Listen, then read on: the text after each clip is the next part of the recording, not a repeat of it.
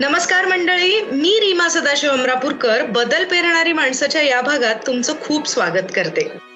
काही दिवसांपूर्वी आपल्या बदल पेरणारी माणसामध्ये मुक्ता पुंटांबेकर म्हणजे मुक्तांगण व्यसनमुक्ती केंद्र जे पुण्यात आहे त्याच्या संचालिका आल्या होत्या आणि त्या आपल्याला सांगत होत्या की व्यसन म्हणजे काय त्याचे परिणाम काय असतात वगैरे वगैरे. पण एक खूप इंटरेस्टिंग गोष्ट म्हणजे मुक्ताचे बाबा म्हणजे ऍक्च्युली ते पूर्ण महाराष्ट्राचे बाबा आहेत. ते म्हणजे अनिल अवचट. तर अनिल काकाच्या तोंडून नेहमी सहचरी सहचरी असं नेहमी येतं. आणि ज्या वेळेला मी त्याला म्हंटल की अरे या सहचरींचं कसं असतं आयुष्य आणि काय असतं ते मला समजून घ्यायचंय. त्यावेळेला त्यांनी आणि मुक्ता दोघांनीही माझं बोट मला बोट दाखवलं ते फुला आत्यांकडे. फुला आत्या म्हणजे प्रफुल्ला मोहिते. त्या आहेत प्रोजेक्ट कोऑर्डिनेटर मुक्तांगणमध्येच त्या असतात ट्वेंटी फोर बाय सेवन आणि त्या हे सगळं करतात. तर आज आपल्याशी गप्पा मारायला प्रफुल्ला मोहिते उर्फ फुला आत्या. मी त्यांना फुला आत्याच म्हणणार आहे. त्यांना आपण बोलवलेलं आहे. तर फुला आत्या खूप खूप खूप स्वागत तुमचं आमच्या ह्या कार्यक्रमामध्ये. नमस्कार. तर फुलात्या आता सगळ्यात आधी जो माझ्या मनात प्रश्न आहे तो की सहचरी म्हणजे नेमकं कोण? आता मुक्तांगणच्या आणि व्यसनमुक्तीच्या संदर्भात आपण बोलतो सहचरी म्हणजे साथ देणारी. आणि जो व्यसनी माणूस आहे त्याची पत्नी किंवा आई शक्यतो पत्नी. कारण तीच साथ देणारी सह चालणारी असते. आणि जेव्हा एखादा व्यसनी माणूस असतो तेव्हा त्या व्यसनाचे सारे म्हणजे अत्याचार म्हणा किंवा ते सगळं सोसावं लागतं. सगळ्यात जास्त घरातल्या बायकांना आणि त्या दोघी ह्याच आहेत आई किंवा बायको. आणि बायको बायकोला जास्त सोसावं लागतं. हे सोसणं खूप निराळं असतं असं सांगून समजणार नाही. मिनटा मिनिटाला असं एक तलवार टांगलेली असते. आता हा येईल पिऊन येईल कचा येईल भांडेल का जेवेल का झोपेल का पाणेल का? आणि समाजाच्या सगळ्या स्तरात फक्त वस्ती पातळीवर किंवा ग्रामीण भागात होतं असं नाही सगळ्या भागात मारहाण हात उचलणं चालू असतं आणि ह्या सततच टेन्शन ह्यामध्ये असते आणि त्यामुळे तिच्याही त्याच्या व्यसनामुळे तिच्या मनावर तिच्या भावना तिचं शरीर तिचं जगणं असह्य होऊन गेलेलं असतं. आणि तरीही कुठेतरी आपला नवरा आपला हा म्हणजे नवरा सुधारावा त्याने दारू सोडावी म्हणून प्रयत्न करत असते. सुरुवातीला ना प्रयत्नांना दिशा नसते किंवा गायडन्स नसतो. त्यामुळे कोण काय सांगेल हे ती करत राहते. म्हणजे कोणी सांगितलं उपवास कर कोणी सांगितलं व्रतवैकल्य कर मग ज्योतिष पत्रिका नारायण नागवळी बुवा म्हणजे तिथपर्यंत ती जाते. आणि औषध सांगतं हे त्याला जेवायला घाल नकळत घाल हे सगळं ती करते. प्रत्येक वेळेला हे सगळं करताना आता या उपायाने माझा नवरा बरा होणार म्हणजे त्याची दारू सुटणार. असं ती एक आशेच्या टोकावर जाते आणि चार पाच दिवसांनी तो परत पितो आणि परत ती निराशेच्या गर्तेत कोसळते. हो. आणि हो. ती जे निराशेत कोसळणं असतं ना ते महाभयानक असतं परत तिला तिथून एक नवी उमेद घेऊन उठावं लागतं. मुलांच्या चेहऱ्याकडे बघावं लागतं. संसार वाचवायचा असतो स्वतःचा जीव वगैरे सगळं परत ती स्वतःला गोळा करते आणि परत लढायला उभी राहते. परत प्रॉपर तिला प्रॉपर दिशा सापडत नाही. पण ती मुक्तांगणमध्ये कुणीतरी सांगतं ती मुक्तांगणमध्ये ऍडमिट होते करते त्याला. आणि मग तिथे तिला ती दिशा मिळते. तो ऍडमिट झाला ना की आपण ती सहचारी. म्हणजे कुठल्याही परिस्थितीत त्याचा साथ सोडत नाही. त्याचं बरं होणं महत्वाचं आहे. म्हणजे एवढ्या तेवढ्या कारणाने लोक वेगळे होतात. पण ह्या कित्येक सहचरी असं आहे की टोकाच्या परिस्थितीत सुद्धा त्यांनी नवऱ्याला सोडण्याचा विचार केला नाही ही सहचरी. पण तिलाही आहे. तिलाही ते जगायचं आहे किंवा हा लढा नव्याशी नसून व्यसनाचा आहे. सगळं सायंटिफिक नॉलेज व्हायला हवं असतं आणि ते आम्ही त्यांना द्यायचा प्रयत्न करतो. तर ही अशी ढासळती कुठेतरी अशा निराशेच्या फेऱ्यात सापडलेली दुःखी मीच एकटी मी गरीब बिचारी माझ्याच नशिबात हे का? सगळ्या आवर्तनात पडलेली गरगर फिरणारी अशी ढासळलेली स्त्री असते. पण तरी. सुद्धा ती साथ देत असते. त्याच्याबरोबर संसार चालवत असते म्हणून ती सहचरी. अच्छा. म्हणजे सहचरी या चार अक्षरी शब्दामध्ये एवढं सगळं सामावलेलं आहे. तर आता आपल्याकडे जेव्हा या सहचरी येतात आपल्याकडे म्हणजे मुक्तांगणमध्ये ज्या वेळेला येतात तेव्हा नेमकं काय स्वरूप आहे. म्हणजे आप- तुम्ही जे म्हणालात की आपण त्यांना सपोर्ट देतो किंवा त्यांना जे वैज्ञानिक दृष्टिकोन मिळायला हवा व्यसनाच्या बाबतीतला तो देण्याचा प्रयत्न करतो. तर नेमकं कशा पद्धतीने चालतं हे? सुरुवातीला असं सांगितलं आपण जेव्हा त्यांना इथे आल्यावर मीटिंगमध्ये कळतं की व्यसन हा आजार आहे. तो आजारी माणूस. त्यावेळेला. अनेक प्रश्न निर्माण होतात मनात. की असला कसला आजार मग त्याला तो स्वतःला का नाही मारून घेत? मला का मारतो? असं एका सहचरीने विचारलंय तो आजारी म्हणजे हे सगळं प्रश्न निर्माण असतात. कुठेतरी वाटत असतं माझी केस निराळी आहे. त्यांना. काय कळणार पण तुला तो विश्वास द्यावा लागतो की बघ विचारी सभा आहे आणि आता बघ किती जणी इथे दीडशे लोक ऍडमिट आहेत. या सगळ्या जणी जमल्या आहेत आणि या सगळ्यांचा प्रश्न एकच आहे जो तुझा आहे. मी गरीब बिचारी एकटी ही जी आहे ना भावना ती. थोडी कमी होती हो जगात हा प्रॉब्लेम आहे माझ्यासारख्या लाखो जणींना हा प्रॉब्लेम आहे की ज्या. त्या त्यामुळे गरीब बिचारी हा प्रश्न जातो दुसरा गोष्ट माझ्याच बाबतीत का कुणाला व्यसन लागेल कुणाला कुठला आजार होईल हे सांगता येत नाही दुसरं. प्रत्येक आयुष्यात प्रॉब्लेम आहेतच तुझ्या आयुष्यात तुझ्या नवऱ्याचं व्यसन त्याचा. आजार हा प्रॉब्लेम आलाय हम्म, हं? हम्म. आता का आलाय? माझ्याच नवऱ्याला का व्यसन लागलं ह्या प्रश्नाला काही उत्तरच नाहीये. हम्म, मग तो प्रश्न सतत स्वतःला विचारून तू स्वतःला त्रास का देतेयस? त्यापेक्षा आपण या प्रश्नाचा स्वीकार करूयात ना? हो माझा नवरा व्यसनी आहे ना? हा माझ्या आयुष्यातला मोठा प्रश्न आहे. आणि हो? हो मी हे स्वीकारलंय माझा नवरा व्यसनी आहे तर मग आता मी काय करू? चल पुढे. मग. आता काय करू आपण एक तू एकटी नाहीयेस आपण सगळ्या जणी आहोत काय करूया बघूयात. आणि हळूहळू इथे सहचरी सभेत येऊन ती खूप अनुभव ऐकते. आपला सगळ्या काउन्सिलर्सचा इथे सगळ्यांचं गायडन्स घेते. आणि हळूहळू खूप समजत जातात. सगळ्यात म्हणजे माझ्या आयुष्याचं वाटोळं झालं? म्हणजे त्यांच्या दृष्टीने मग आपल्याला त्यांना सांगावं लागतं की बघ तुझ्या आयुष्यात नवरा. त्याचं व्यसन आत्ताचा तुझ्या आयुष्याचा काळ जरा वाईट जातोय. पण चांगल्या गोष्टी काय काय आहेत? तुला. मुलं आहेत. तुला धीर देणारे सासू सासू आई वडील आहेत तू शिकलेली आहेस. काय काय आठव बरं. आणि तिचा तुझ्या फक्त नवरा व्यसनी आहे म्हणजे तुझं आयुष्य वाया गेलं असं नाही. म्हणजेच तुझा पती हा तुझ्या आयुष्याचा एक महत्त्वाचा भाग आहे घटक आहे. तुझं. पूर्ण आयुष्य नाही तुझ्या इतर सगळ्या गोष्टी आहेत याची जाणीव करून देणं म्हणजे काय त्या वेळेपर्यंत तिच्या मनाची फरफट चालू असते की. नवरा तर हा असता घरातलं वातावरण तर असं मुलांवरचे संस्कार असे होत आहेत तो मारहाण करतो भांडणं होतात मुलं ती ऐकतात हिरमुसली हम्म. होतात त्यांच्या. अभ्यासावर परिणाम होतो त्यांच्या वाढीवर परिणाम होतो एकीकडे. हा कमी घर भागवू कसं? म्हणजे. तिला आणि त्याच्या व्यसना व्यतिरिक्त इतर अनेक गोष्टी आहेत. आणि त्या चांगल्याही आहेत आणि कठीणही आहेत. आपण तिला भान देतो आणि मग ह्या कठीण गोष्टी आपण. निभावायच्यात कशा? तर तू फक्त पत्नी नाहीयेस तर तू तुझ्या आयुष्यात अनेक भूमिका आहेत. तू एक आई आहेस तू एक सून आहेस तू एक मुलगी आहेस. तू एक बहीण आहे. आणि मुख्य म्हणजे तू एक तू आहेस. या. सगळ्या जबाबदाऱ्या जर आपल्याला पेलवायच्या असतील तर तू कशी असायला हवी आहेस? तर ह्या सगळ्या ह्याच्यातनं तिला एक व्यवस्थित मार्ग दाखवून देण्याचं काम करावं लागतं. हे सगळे घरातले वडीलधारे आजूबाजूचे सांगत असतात पण त्यांना शास्त्रीय दृष्टिकोन नसतो तो उपदेश असतो. कदाचित शास्त्र शुद्ध झाल- झालेलं नसतं. म्हणजे काही उपाय सांगितले जातात. तर. हे सगळं ऐकते आणि तिला कुठेतरी वाटतं की हो इथे मला समजून घेतलं जात आहे. मला कोणी तू चिटकी आहेस म्हणून तो पितोय किंवा. मला सांगत नाही लग्नाआधी तो पित नव्हता आणि आता कसा प्यायला लागला तर तुझ्याचमुळे प्यायला लागला नाही, एकेकांचं म्हणलं जातं.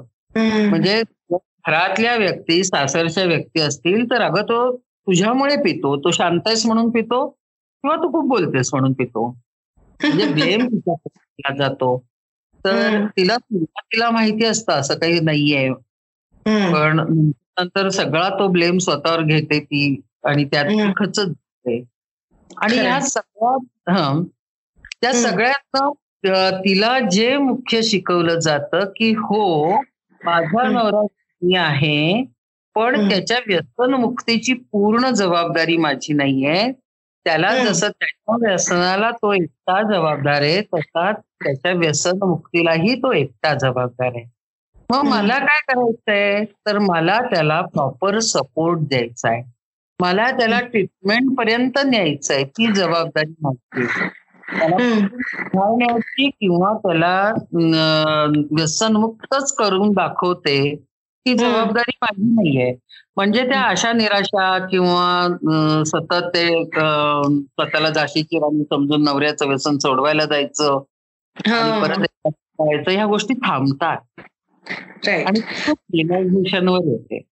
आता हे पण आता फुलात्या फुलात्या मला हे विचारायचं या सगळ्यामध्ये सॉरी टू कट यू पण की अं, हा जो समाज आहे ना हा चोवीस तास तिच्यावर हे आरोप करत असतो किंवा तिच्याशी बोलत असतो निगेटिव्ह इनपुट्स हे सतत येत असतात. त्याच्याच बरोबर समाजामध्ये व्यसनाला एक वेगळा एक हीनतेचा दर्जा आहे. त्याच्यामुळे एक ती शरम पण तिला असते. तर ह्या सगळ्यामध्ये जेव्हा ती सहचरी बुडालेली असते आणि ज्या वेळेला ती इथे येते आणि तुम्ही फार छान शब्द वापरलात की आपण तिला वास्तवाचं भान देण्याचा प्रयत्न करतो. बरोबर आहे. पण मला हे वाटतं की ज्या वेळेला एखादी व्यक्ती इतकी डिप्रेशनमध्ये आणि इतकी ह्याच्यात जाते त्यावेळेला दृष्टिकोन हा साधारण असा असतो की यांना काय समजणार आहे माझं काय आहे ते यांना काय कळणार आहे. पण तरीही मी हे माझ्या डोळ्यांनी पाहिलंय की अनेक सहचरी ह्या तुमच्याशी फार मोकळेपणाने बोलतात. मोकळ्या होतात. त्या तुमच्याशी बोलताना. याच्या. मागचं काय गुपित आहे तुमचं? आम्हाला सांगा ना. म्हणजे कसं तुम्ही बोलतं करता त्यांना? कदाचित असं असावं रिमा की. मी स्वतः एक सहचरी माझा नवरा होता. आणि हे सगळं जे मी आता सांगितलं ना की एक सर्जरीला जे सहन करावं लागतं ते मी पराकोटीचं सहन केलंय. मी त्यातनं गेलेली आहे. अच्छा. ओके. कदाचित ही जी नवीन सहचरी येते ना तिला असं वाटत असावं की या बाईंना आपलं दुःख कळतंय किंवा यांना हे समजतंय. हा. तुला एक सांगते की आमचा एका एसआरपी कॅम्पला हे होता कॅम्प होता आमचा व्यसनमुक्तीचा तर. तिथे सगळ्या कॉन्स्टेबलला ऍडमिट केलं होतं आणि त्यांच्या बायकांशी बोलण्यासाठी मी गेले होते सहचरी सभा घेण्यासाठी. आणि मी. बोलायला लागले तर मला काही अपेक्षित पहिले पाच मिनिटं त्यांच्या चेहऱ्यावर भाव दिसेनात. मग मला. कळलं हे पोलीस ऑफिसर इथे बसले त्यांना मी बाहेर घालवलं. परत. बोलायला सुरुवात केली. तरी मला कळायला लागलं की हे काही नेहमीसारखे सहचरी सभाने ऐकत नाही. तिथे बसले माझ्याकडे आहेत, पण ऐकत नाही. तर मग मला कळलं की त्यांच्या माझ्यामध्ये अंतर खूप आहे. हे ते अंतर कमी केलं. मी त्यांच्यात जाऊन गोलका करून बसलो आणि त्यांना सांगितलं अगं बायानो माझ्या नवऱ्याने मला दारू पिऊन सतरा वर्ष बदड बदड बदडलंय इतकं बदडलंय की हाडं तुटली. त्या क्षणी कचेरी सभा चालू झाली त्या इतक्या. मोकळ्या झाल्या त्या प्रश्न मांडल्या मांडले त्यांनी आणि. त्याच्यावर त्यांना मग योग्य दिशा देता आली मला कारण मी आज मुक्तांगणमध्ये आहे मी खूप शिकली आहे.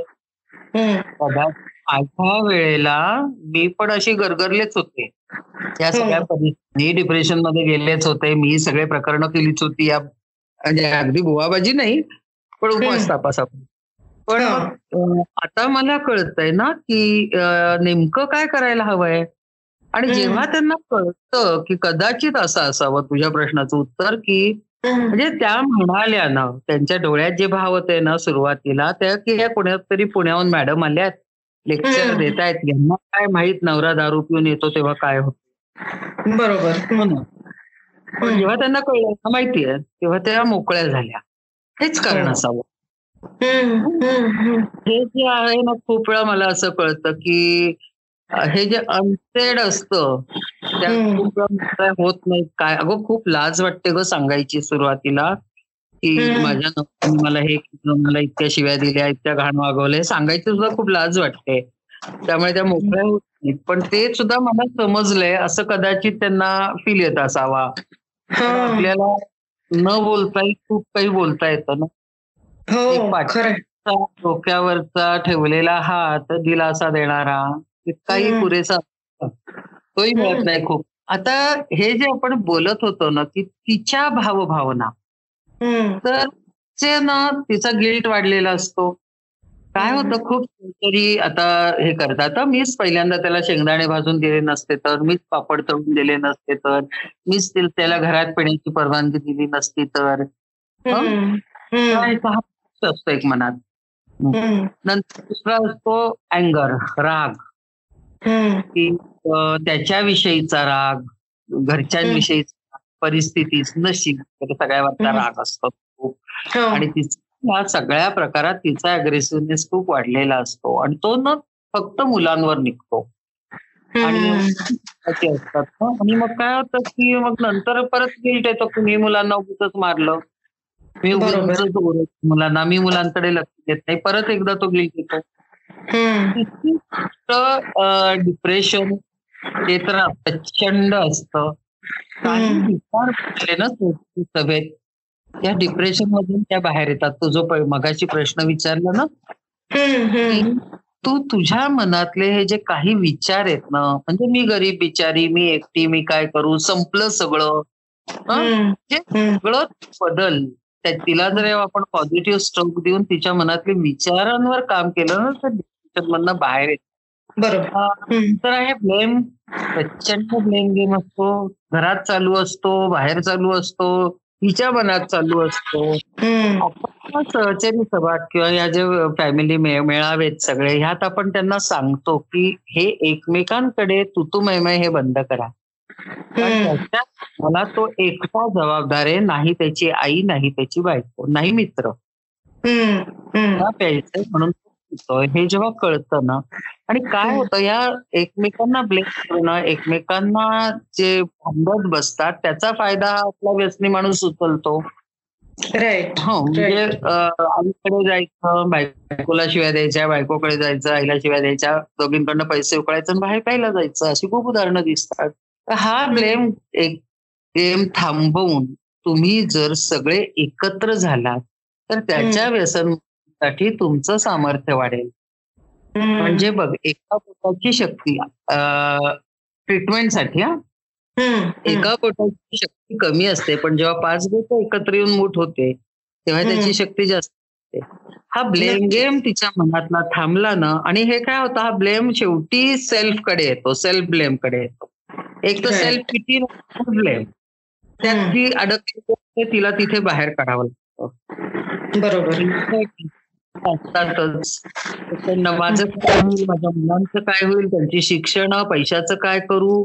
त्या सगळ्या चिंतेत वाढत असतात त्या. बरं त्या चिंता एकदम काही त्यातनं त्यांची सुटका नसते. पण. काही स्ट्रेस मॅनेजमेंटची आपण त्यांना टूल शिकवली. हम्म. त्यांना स्वतःकडे लक्ष द्यायचं. काही प- चांगल्या पॉझिटिव्ह सबस्टिट्यूट म्हणजे गाणी ऐका एम्ब्रॉयडरी करा बागेत जाऊन या. असं. थोडे थोडे रिलीज करणारे गोष्टी छोट्या छोट्या सांगितल्या तर त्या त्या करतात त्यातनं थोडासा जो मन थकलेलं असतं ग त्यांचं या सगळ्यांनी तर हो. मनाला विसावा मिळतो आधी माहीत नसतं हा विसावा मी देऊ शकते माझ्या मनाला सतत. लोक काय म्हणतील ह्या गर्तेत असते ती तर. त्यांना आपण सांगतो लोकांना इतका वेळही नसतो आणि प्रत्येक जण वाईटही नसतो. त्यापेक्षा लोक काय म्हणतील किंवा त्यापेक्षा तुला कसं वाटतंय ह्याच्याकडे आपण थोडं लक्ष देऊयात.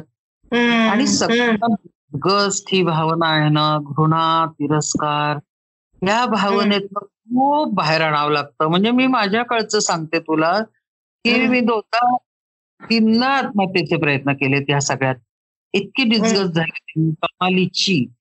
घृणा आली स्वतःची आयुष्याची सगळ्याची. पण तिसऱ्या असं झालं की मला कळलं की मी हा वेडेपणा करते पण. त्या टोकाला मनस्थिती जाते. घृणा येते त्या माणसाची त्या दारूची त्या वासाची त्या परिस्थितीची. निघून जावं कुठे त्याची दारू माझ्या मनात त्याची नशा उतरली तरी चिंतेची नशा माझ्या मनात. अशी तिने कविता केली आणि ती खरी असते. ठीक आहे आज झालं तू. आणि इथून ट्रीटमेंट घेऊन बरा झाला ना तरी एक सतत त्याला आज आहे ठीक आहे. उद्या काय होईल? उद्या केला तर महिनाभर चांगला राहिला वर्षभर चांगला राहिला तरी मनात तेच येत असतं. वर्ष चांगलं गेलं ठीक आहे. परत प्यायला लागला तर. आणि आपल्याला इथे कळतं की हा परमनंट डिसीज आहे. हा असतं. आणि त्यामुळे ह्या सगळ्या ह्याच्यातनं तिला शिकवून समजवून आणि खूप जणी येतात. खूप जणी म्हणजे आपण वुमन एम्पॉवरमेंटची खूप आपण बोलतो किंवा खूप उदाहरणं देतो. सहचरित बघा कारण फक्त ही एम्पॉवरमेंट आर्थिक किंवा समाजात किंवा समानता वगैरे साठी नसते. हा कमालीचा लढा असतो आणि तो तिथे स्वतःला एम्पॉवर करणं जे सहचरी करते. तर फुलात मला आता हे विचारायचं आहे की तुम्ही स्वतः एक सहचरी होतात हे तुम्ही आता आम्हाला सांगितलं. आणि मग गेली सतरा वर्ष तुम्ही इतर सहचरींना मदत करताय. हा त्यांच्या नवऱ्याच्या व्यसनाशी डील करायला. म्हणजे आता जे तुम्ही सत्य सांगितलं त्याच्यामध्ये तर मला असं वाटतं की जेवढा नशा आणि व्यसनाचा त्रास किंवा हे त्याच्या व्यसनाधीन जो माणूस आहे त्याच्या शरीराला होतो त्याहीपेक्षा जास्त त्रास हा त्याच्या बायकोच्या किंवा आईच्या मनाला सेल्फ एस्टीमला होतो. जे जास्त हो. घातक आहे. तर मला हे विचारायचं की स्वतः एक सह सहचरी असताना त्या स्वतःच्या पोझिशन मधून बाहेर येऊन इतर सहचरींना मदत आपण केली पाहिजे. हा जो हा जो एक तुम्हाला उमगलं आणि तो जो एक तुमच्या आयुष्यातला क्षण होता तो क्षण काय होता? हा मी ना माझ्या व्यापात होते माझ्या सर्वायवलमध्ये होते मुलांना वाढवणं नोकरी पैसा कमवणं आणि तो तर खूप मोठा स्ट्रगल होता. आणि त्यातनं मला कुठेतरी वाटत होतं की कारण ना मी नव्हते ह्या भिशी पार्टीत रमत नव्हते किटी पार्टीत रमत नव्हते महिला मंडळात रमत. तर मी एकदा माझ्या म्हणजे माझा प्रेस होता तिथून घरी आले जेवायला सहज टीव्ही लावला. तर हॅलो सखी लागलं होतं. आणि हॅलो सखीत मुक्ता आपली मुक्ताचा मुलाखत चालू होती. आणि ती सहचरी विषयी बोलत होती. आणि तिने हा सहचरी हे जो प्रॉब्लेम आहेत तिचे किंवा तो सहचरी गट कसा आम्ही तयार करतोय असं सांगितलं की तेव्हा सेल्फ हेल्प ग्रुप म्हणून चालू करत होतो आपण ते. अच्छा. तर हा जो स्वमदत गट काय काम करतो तिथे त्यांना कसा रिलीफ मिळतो हे ती सांगत होती. आणि ते ऐकताना माझ्या जेवतानाचा हात घास आहे ना तो हातातला हातातच राहिला होता. आणि जस्ट तो क्षण होता स्ट्राईक झाला की हे मला करायचंय. आणि तो लाईव्ह होता कार्यक्रम त्यामुळे मी वेळ जाऊ दिला. नंतर दोन तासांनी मुक्ताला फोन केला की मला करायचंय मी सोलापूरमध्ये काय करू शकते? ती म्हणाली तू मुक्तांगणला ये आपण बोलू. आणि सुरुवात झाली या सगळ्याची. साधारण नाईन्टी नाईन टू थाउजंडला मग मी मुक्तांगणला गेले शिकत राहिले ऐकत राहिले. सोलापूरला हा जो आपल्या मित्रांचा फॉलो ग्रुप असतो तो घेत राहिले. आणि तिथे भेटल्या. आणि मुक्तांगण गेले आणि मुक्तांगणकी होऊन गेले. अच्छा. तर पण आता तुम्ही इतकी वर्ष म्हणजे नाईन्टी नाईन पासून म्हणजे आता जवळजवळ एकवीस वर्ष तुम्ही मुक्तांगणशी जोडलेल्या आहात तुम्ही सहचरींशी जोडलेल्या आहात. तर एक प्रश्न जो मला नेहमी विचारावासा वाटतो तो म्हणजे हा की व्यसनाचा सगळ्यात मोठा बळी कोण असतो? अर्थात तो स्वतः त्याचं आयुष्य आतून बाहेरून उद्ध्वस्त केलेलं असतं. आणि हो. त्याची ते त्याला कळतही नसतं. आणि त्याच्याबरोबर त्याच्या कुटुंबीय. विक्टीम तर मुलं असतात दोन्ही दृष्टीने त्यांना हे सुरू करावं लागतं. लहान वयात त्यांना ते कळत नाही. कदाचित वाढत्या वयात जे असतं ना मुलांवर जो परिणाम आहे ना तो दोन प्रकारचा हो असतो. एक तर बाबा सिगरेट ओढतात किंवा ड्रिंक करतात. म्हणजे त्यात वाईट काहीच नाही. मी करणार. किंवा. कमालीची घृणा. कमालीची घृणा वाटते वडिलांविषयी. तर दोन टोकन. एक तर ते वडिलांचं अनुकरण करतात किंवा हेट्रेट करतात. म्हणजे तुला. उदाहरण सांगते. आमचा एक पेशंट एक्सपायर झाला आणि आम्ही इथून भेटायला गेलो. तर. त्याची डेड बॉडी हॉलमध्ये ठेवली होती. बाहेर आतमध्ये सगळ्या स्त्रिया बसल्या होत्या. मी आत गेले. त्यातला. सीन जरा वेगळाच होता की आज त्याचा पंधरा सोळा वर्षाचा मुलगा होता आणि. सगळे समजत होते आणि त्या मुलाच्या चेहऱ्यावर प्रचंड चीड तिरस्कार होता. आणि तो. म्हणाला होता उचला त्या माणसाला तोंड बघायचं नाही मला त्याचं वडिलांविषयी. सगळ्यात हम्म. अरे तू एकुलता एक मुलगा आहेस तुझं लोक काय म्हणतील वगैरे वगैरे तर तो मुलगा अतिशय शांतपणे सांगत होता मग मी मुलगा म्हणून माझं कर्तव्य आहे तर वडील म्हणून त्यांनी काय कर्तव्य केलं आणि आहे.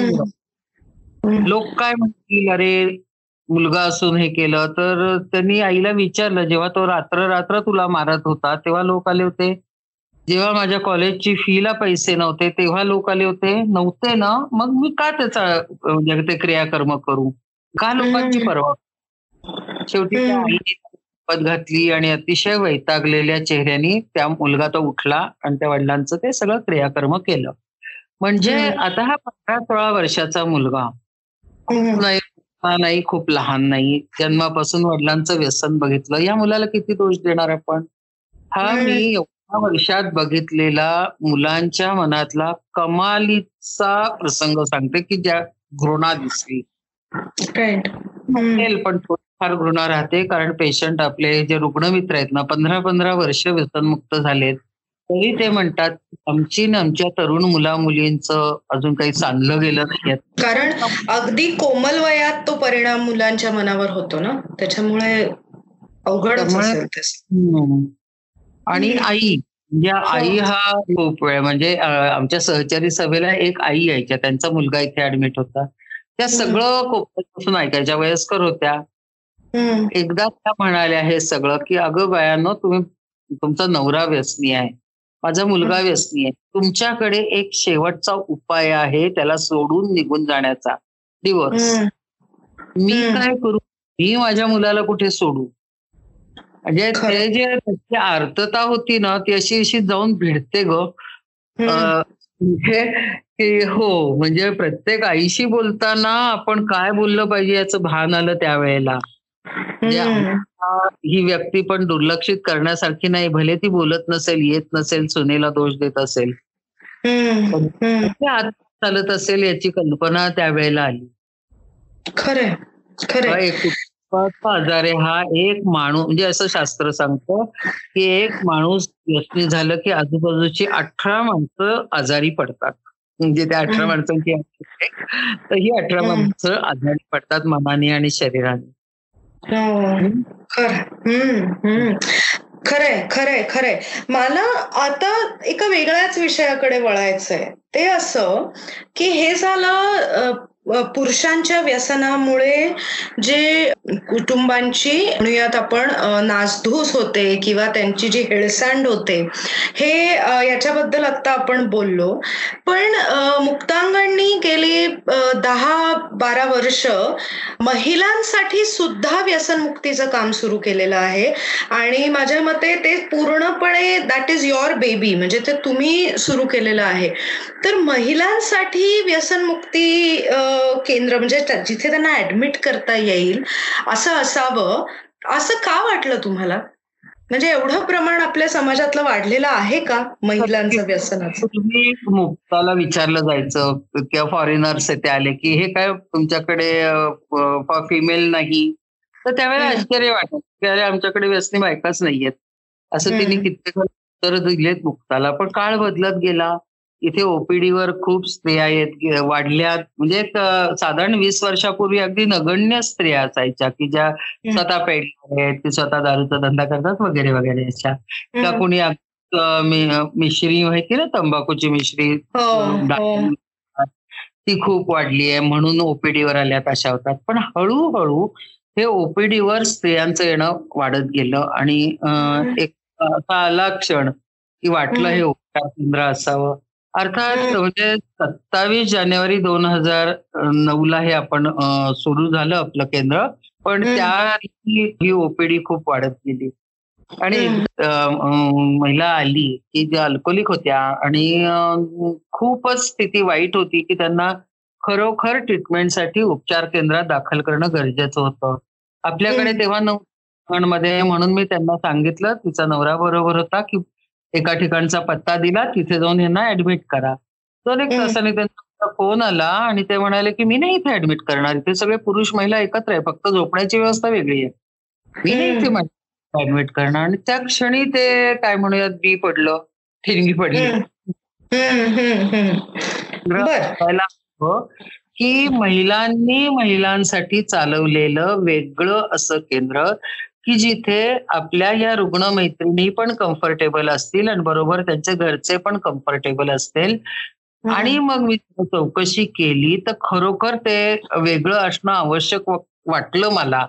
वाटेल हो. ते प्रतीक वगैरे पण आवश्यक वाटतं कारण ट्रीटमेंट हा फोकस राहील. आणि इतर केंद्रांना बाकी गोष्टींचा जो त्रास होता तोही वाचेल. बरोबर हो. स्त्रिया अगदी पूर्ण वेगळ्या असताना वाचेल आपला त्रास आणि ट्रीटमेंट खूप चांगल्या प्रकारे देता येईल. आणि म्हणून तिथून सुरुवात झाली. मुक्तांगणमध्ये नवीन प्रयोगांना नवीन विषयांना खूप प्रोत्साहन दिलं जातं.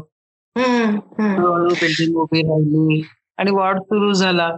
याळं हो. व्यसनमुक्त चित्र असं नाहीये पण सतत स्त्रियांचा वॉर्ड म्हणण्यापेक्षा आपण त्याला नाव ठेवलं निशिगंध.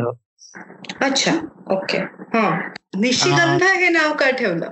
अनेक अर्थ निघतील पण. काय नाव ठेवायचं त्याचं? जेव्हा हे चाललं होतं तेव्हा असं वाटलं की मोठ्या मॅडमना निशिगंधाची पुस मोठ्या मॅडम म्हणजे अनिता उचट.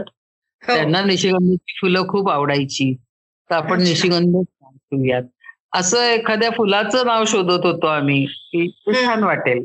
कारण दरवेळेचं निवारा मुक्ती क्रांती असलं पोत आपल्याला. हो हो. ओके. बर बर. आणि मग आता आपल्याकडे किती महिला साधारण एका वेळेला किती महिला असतात? पंधरा ते अठरा घेतो आपण. आपलं पंधरा बेडेडच आहे. वाढवलं वाढवायची वेळ दुर्दैवाने येते पण एका वेळेला पंधरा जणी ऍडमिट असतात. ओके. हा आता ह्या ज्या स्त्रिया व्यसनी ह्या- ह्यात वयोगट आहेत. म्हणजे वयवर्ष तेरा ते चौऱ्याहत्तर. एवढ्या वयांमधल्या स्त्रिया आजपर्यंत ऍडमिट होऊन गेल्या आहेत. साधारण बाराशेच्या वर ऍडमिशन्स आहेत. जास्तच. असतील. पण हा वयोगट आहे. दुसरा आहे शैक्षणिक गट. ते अगदी इलिटरेट म्हणजे अगदी अंगठाच्या पासून highly highly educated doctors IITians असे सगळे सगळ्या प्रकारच्या शैक्षणिक लेवल दिसतात त्यांच्यात. मॅरिड हे तर आहेच. पातळी ग्रामीण भाग शेतमजूर ऊस कामगारांपासून ते अगदी खूप मोठ्या नोकऱ्या करणाऱ्या स्वतः. असणाऱ्या सगळे सगळे सगळे जाती धर्म सगळे इकॉनॉमिक क्लास सगळ्या कम्युनिटी सगळं दिसतं यात कुणाला सोडत नाही. आणि. असं की आपल्याला वाटतं की हे फार तर कुठेतरी लांब चालू आहे. हा, एक हम्म. तर हाय सोसायटी असेल किंवा या मॉडेल्स किंवा अगदी झोपडपट्टी तर तसं नाहीये. सगळ्या. स्तरात म्हणजे आपल्या उमऱ्यापर्यंत आलेली ही चीज आहे. हो आणि आता तुम्ही गेली एकवीस वर्ष हे काम करताय. गेली दहा वर्ष महिलांची पूर्ण म्हणजे निशिगंधची पूर्ण जबाबदारी तुम्ही घेतलेली आहे. त्याच्या आधी दहा वर्ष पुरुष जे आपले व्यसनी मित्र आहेत त्यांची जबाबदारी पण होती तुमच्यावर. तर पुरुषांमधली व्यसनाधीनता आणि महिलांमधली व्यसनाधीनता याच्यामधले मुख्य फरक काय जाणवतात तुम्हाला? मुख्य फरक असा आहे की स्त्रियांमधील व्यसनाधीनता आपण व्यसनाधीनतेवर बोलू नंतर उपचारांवर बोलू की सहज म्हणून चालू झालेली असते मॅरिड वुमनमध्ये किंवा पिअर प्रेशर असतं मित्रमैत्रिणी आहेत ग्रुप मधनं मी बाजूला पुढे नाही म्हणून मलाही सिगरेट ओढली पाहिजे सध्या. वीड म्हणजे सगळ्या प्रकारची ड्रग्ज या टीनेजर्समध्ये खूप दिसत आहेत.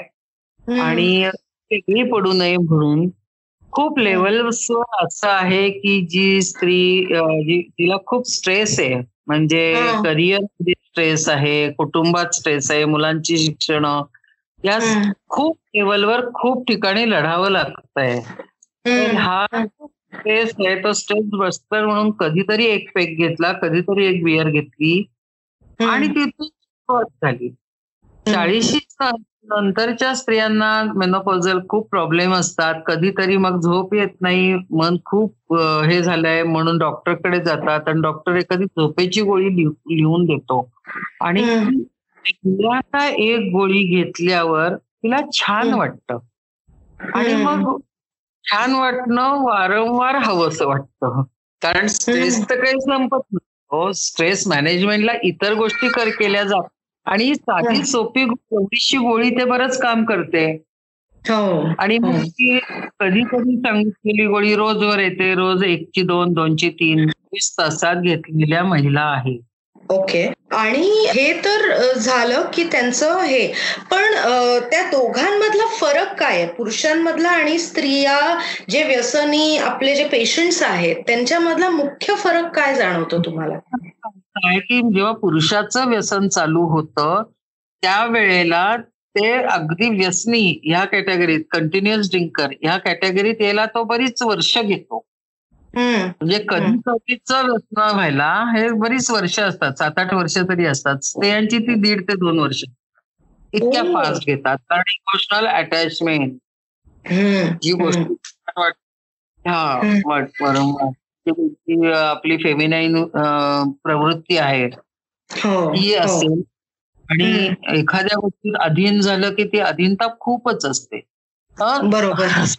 वृत्ती म्हणते मी त्याला की जसं. प्रेमात समर्पण होतं किंवा कर्तव्यात समर्पण होतं तसं या व्यसनातही समर्पण वृत्ती दिसते की सर्वच.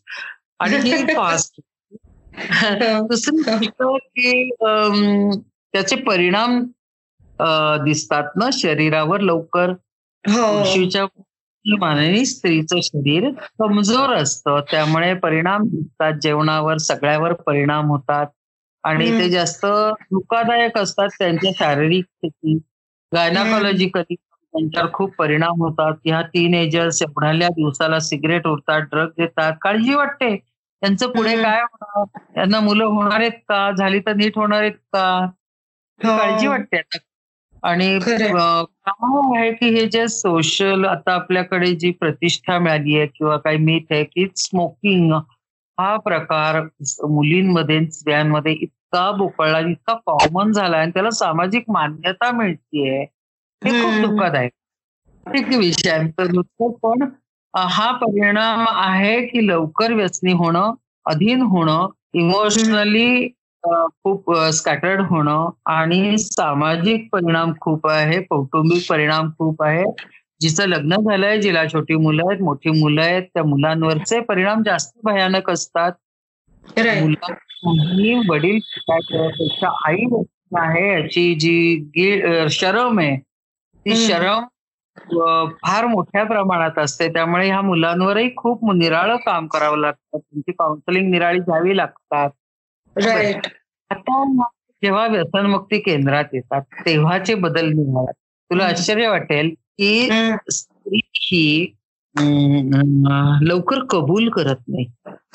पुरुषाच्या मनाने कबुली लवकर नसते ऍक्सेप्टन्स नसतो ऍडमिटन्स नसतो आणि खूप डिनायलमध्ये असते खूप. ब्लेमिंग मोडमध्ये असते म्हणजे नवरा. असेल त्याने तर मला शिकवलं तो तर पितोच? म्हणजे ब्लेमिंग मोड असतंय आणि त्यामुळे ती ट्रीटमेंट ट्रॅकवर यायला खूप वेळ लागते ओके पण एकदा म्हणजे कम्पॅरेटिव्हली मेल्स पण एकदा ती ट्रीटमेंट ट्रॅकवर आली की हम्म. मात्र रिकव्हरी फास्ट आणि क्वालिटेटिव्ह असते. कारण ह्या मुली किंवा स्त्रिया एकदा रिकवर झाल्या त्यात खूप कमी प्रमाण आहे की त्यांचे वारंवार नंतर स्लिप्स अँड रिलॅप्स झालेत. ओके. शंभरातल्या ऐंशी जणी एकदा त्या रिकवर झाल्या तर त्यांची. रिकव्हरी खूप छान आहे. खूप मुलींची लग्न झाली आहेत. त्या. येतात त्यांना घेऊन येतात. खूप छान वाटतं ग. आणि म्हणजे इतरही की आता वृद्ध स्त्री आहे.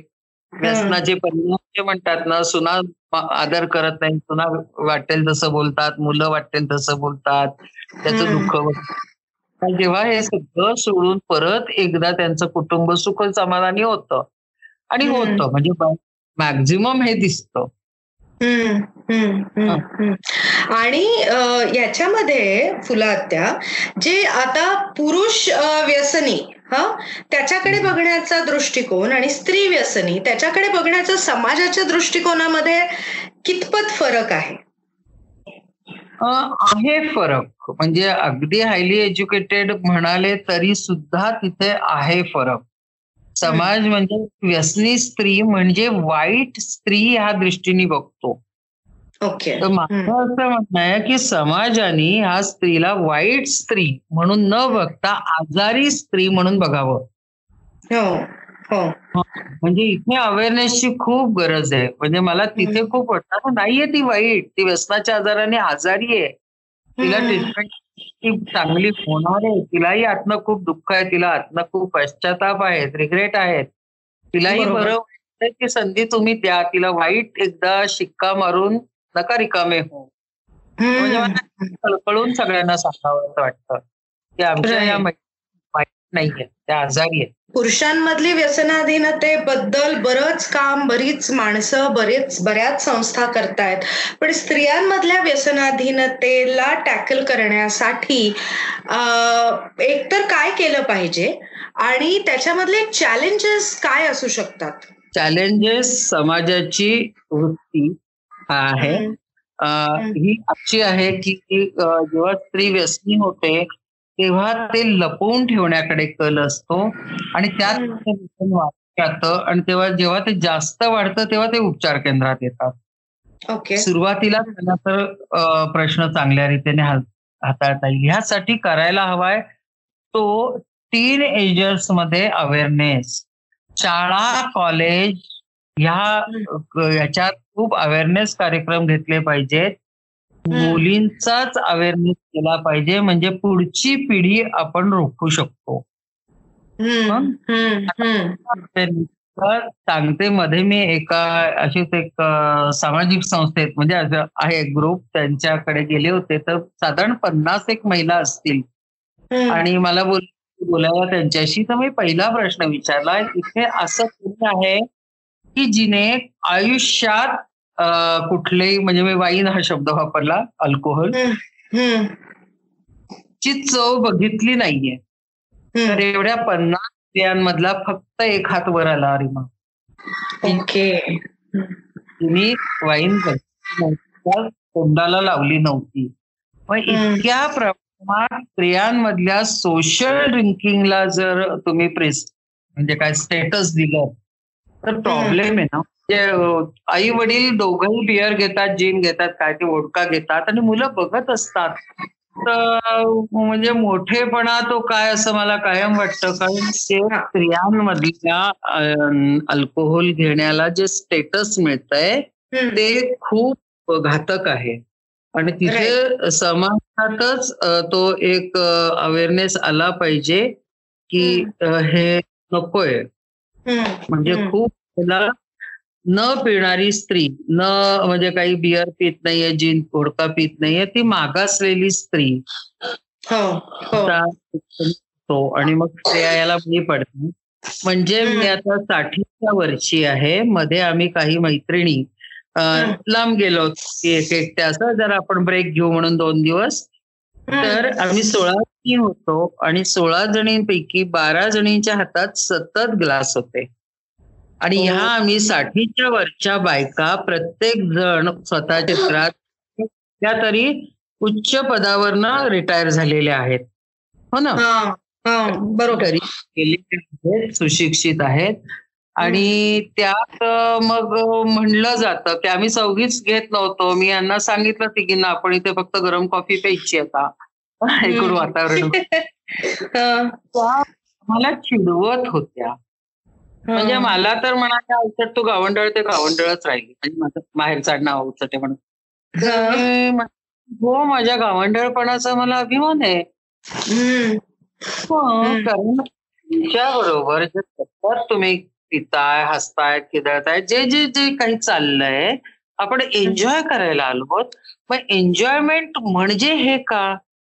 हा जो बदलतोय ना लोकांचा की एन्जॉयमेंट एक्साइटमेंट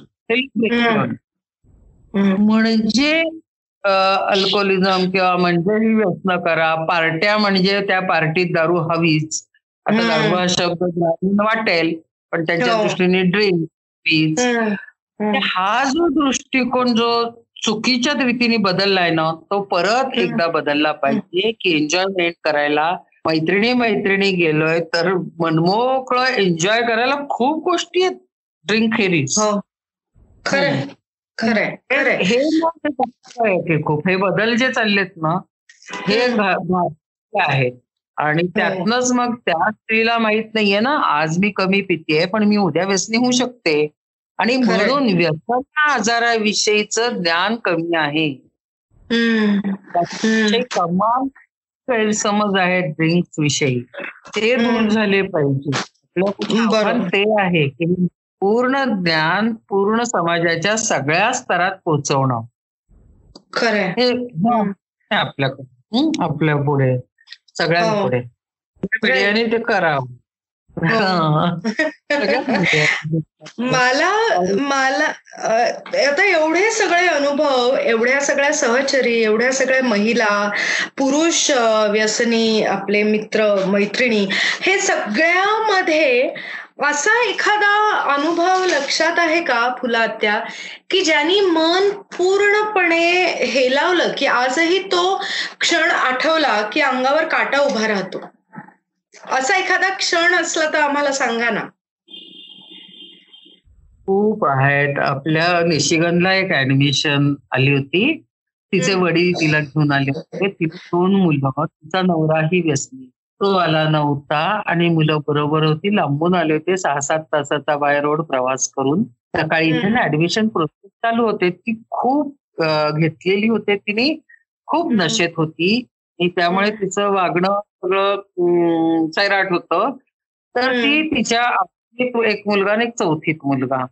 तर त्या आठवीतल्या मुलाला लाथा ऍक्च्युली लाथेंनी मारून सांगत होते जा रे मला बियर आण आणि हो तो का? बिचारा मुलगा असा कोमेजलेला खेळात उभा होता.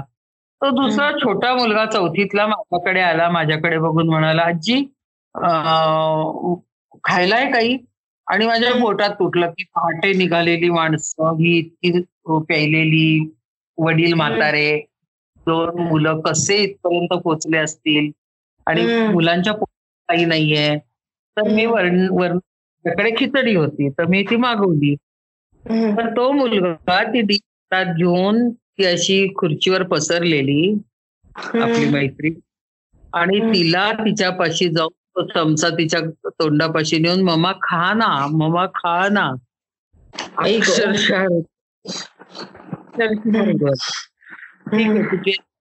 छान झाली आहे. खूप सुधारला पण हिने खूप स्ट्रगल मधनं वर आली ती आणि आज मुलं छान शिकतायत. तसं राहील इव्हन तिला आपण तिचा मदरहुडला जेव्हा टच केलं. सेकंदात फरक झालेला दिसला मला. चेंज म्हणतो ना. म्हणजे तू मगाशी म्हणाली ना फरक काय तर हो. ज्या म्हणजे आपण त्यांच्या मातृत्वाला जेव्हा एक आव्हान करतो ना अशा चटकन प्र- प्रतिसाद देतो तेवढा पेशंटला पितृत्वाला जर आपण आव्हान केलं ना तर हो. तितकासा नाही येतो प्रतिसाद पण तितकासा हो. नाही ही मैत्रीण आहे तिचा हैदराबादला होती ती बाहेर होती तिच्या नवऱ्याने एकतीस डिसेंबरला प्यायला परत एकदा प्यायला सुरुवात केली. एका युनिव्हर्सिटी ती ट्रेनिंग द्यायला गेली होती. घेत होता सातव्या दिवशी त्याला ऍडमिट करावं लागलं आयसीयू मध्ये एकटी फटके नाही जवळ कुणीही जवळ नाही फोनवर. सतत मी बोलत.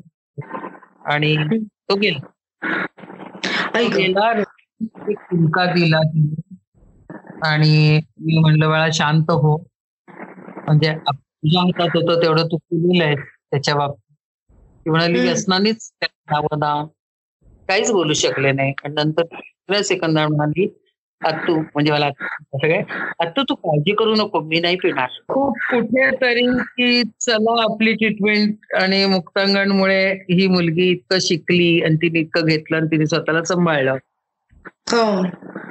एक अभिमानाचाही होतो. त्याचबरोबर तिचा नवराही मुक्तांगणचाच पेशंट होता. त्यांनी न ऐकून स्वतःच आयुष्य संपवलं. हाही हो. खूप मोठा विरोधाभासाचा क्षण होता तो. म्हणजे खूप म्हणजे तो तो अर्धा तास नाही विचारता येत खरंय.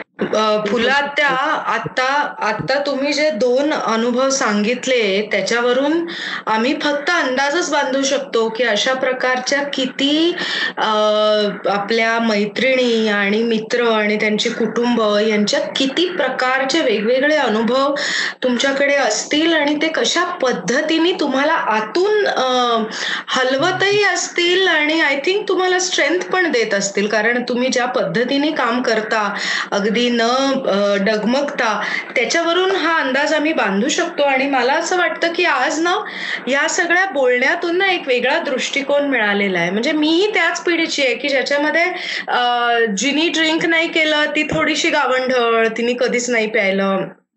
असा विचार आमच्या पिढीमध्ये बऱ्यापैकी आहे. तुम्ही जे म्हणालात ते अगदी बरोबर आहे. पण ह्या निमित्ताने एक वेगळा दृष्टिकोन माझ्या मते ऐकणाऱ्यांना मिळालेला आहे की सगळ्यात महत्वाचं म्हणजे जो पीत नाही तो त्याचा चॉईस आहे. आणि म्हणून तो गावंढळ किंवा जो पितो तो खूप सिव्हिलाइज्ड आणि खूप स्टेटस असलेली व्यक्ती असं काही नसतं. दुसरं म्हणजे आपण आपली एन्जॉयमेंट ही आपण आपली ठरवू शकतो काय करायची आणि ती दरवेळेला ही दारूभोवतीच फिरली पाहिजे असंही काही नाहीये. आणि तिसरं आणि सगळ्यात महत्वाचं जे मी याच्यातून शिकली आहे की आपल्या सगळ्यांना दारूचं डी ग्लोरिफिकेशन करायला कार्यरत राहणं हे अत्यंत आवश्यक आहे. आणि मला तरी वाटतं की मी माझ्या पद्धतीने सर्व प्रयत्न करीनच. आणि आज जे तुम्ही सांगितलं ज्या पद्धतीने त्या कुटुंबांच्या अवस्था होतात त्या सहचरीची अवस्था होते ते खरंच खूप हेलावणार आहे. मला वाटतं बदल पेरणारी माणसामध्ये आजपर्यंत झालेल्या अनुभव कथनामधलं हे सगळ्यात हेलावून टाकणारं अनुभव कथन झालं आजचं. आणि तुम्ही इतक्या मनमोकळेपणाने आम्हाला सर्व काही सांगितलं म्हणजे आय थिंक आता अजून जितके लोक ऐकतील ते सगळे तुमचे भाचे भाची झालेले आहेत बरं का. कारण एखादी घरातली आत्या सांगेल किंवा मावशी सांगेल अशाच पद्धतीने तुम्ही आमच्याशी बोललात. त्याच्यामुळे खूप खूप खूप बरं वाटलं तुमच्याशी बोलून आणि एक वेगळा दृष्टिकोन आम्हाला दिलात. त्याच्याबद्दल खूप धन्यवाद. आणि ज्यांचे शेकडो हजारो आता आकडा असेल अशा लोकांचं आयुष्य तुम्ही बदलताय. आणि तुमचं हे काम असंच पुढे सुरू राहो आणि तुमच्या या कामाला आम्ही ज्या पद्धतीने करू शकू त्या पद्धतीने मदत आम्ही नक्कीच करू. तुम्ही फक्त आम्हाला हाक मारा. एवढंच मी आमच्या सर्व श्रोत्यांच्या वतीने आणि माझ्या वैयक्तिक वतीने असं सांगेन. थँक्यू सो मच फुला आत्या छान राहा. थँक्यू तर हा होता आपला आजचा अनुभवांचा प्रवास.